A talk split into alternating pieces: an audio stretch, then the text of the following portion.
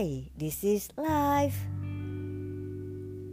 Hai, untuk kamu yang tengah merasa guna gulana, kamu yang putus cinta, putus cinta memang teramat menyakitkan. Tak seorang pun menginginkan hal tersebut. Kalau ternyata keputusan itu diambil sebagai langkah terbaik, sudah seharusnya kita mulai mengatasi perasaan kita agar tidak terjatuh ke dalam penderitaan yang tidak berkesudahan. Ah, kehilangan orang yang kita sayangi terasa berat memang.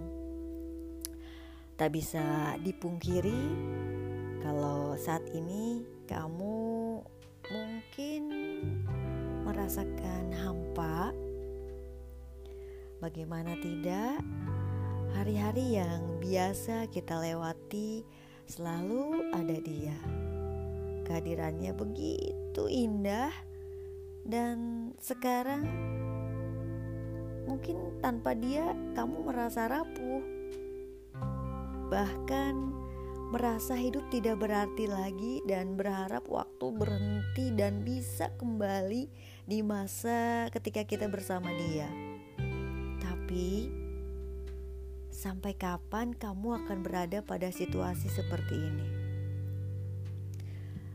Uh, yang jelas sekarang kalau memang kamu sudah menyadarinya, jangan menyanyikan waktu hanya berdiam diri aja.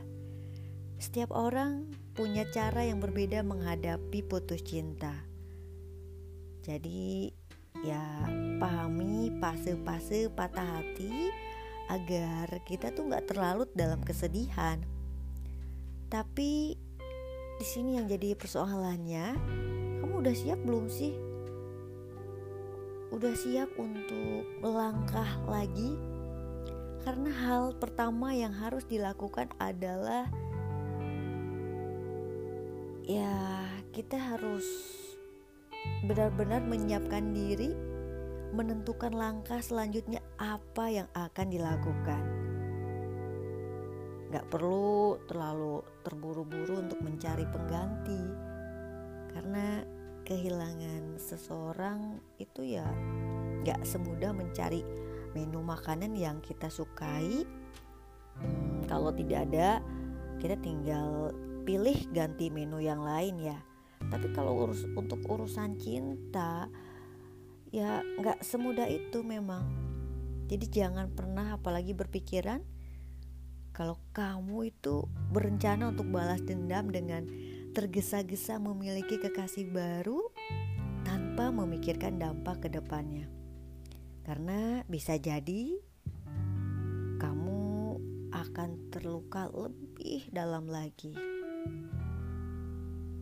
Cara menyembuhkan hati yang terluka sebenarnya jawabannya ada pada benak kamu saat ini.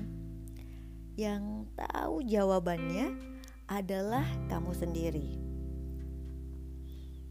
Hmm, setiap orang pernah melakukan kesalahan. Jangan terus-menerus menyalahkan diri sendiri. Coba cintai diri kamu dan tanamkan pada pikiran kita kalau kita itu layak kok mendapatkan yang terbaik. Kamu boleh sedih, boleh saat ini kamu menangis, tapi apa kesedihan itu akan terus-menerus berada di kehidupanmu? Ya, sah saja meluapkan emosi, but stop sedih-sedihnya harus diakhiri kalau memang kamu ingin sesegera mungkin move on dan mengelola perasaanmu kembali. Keputusan terbaik mengenai permasalahanmu saat ini ada pada pikiranmu. Kalau memang menurutmu jalan terbaik kembali dengannya, ya go ahead lakukan sesuai isi hatimu. Tapi uh, sekiranya kamu tuh nggak begitu yakin jangan mengambil keputusan tergesa-gesa. Hadapi semuanya.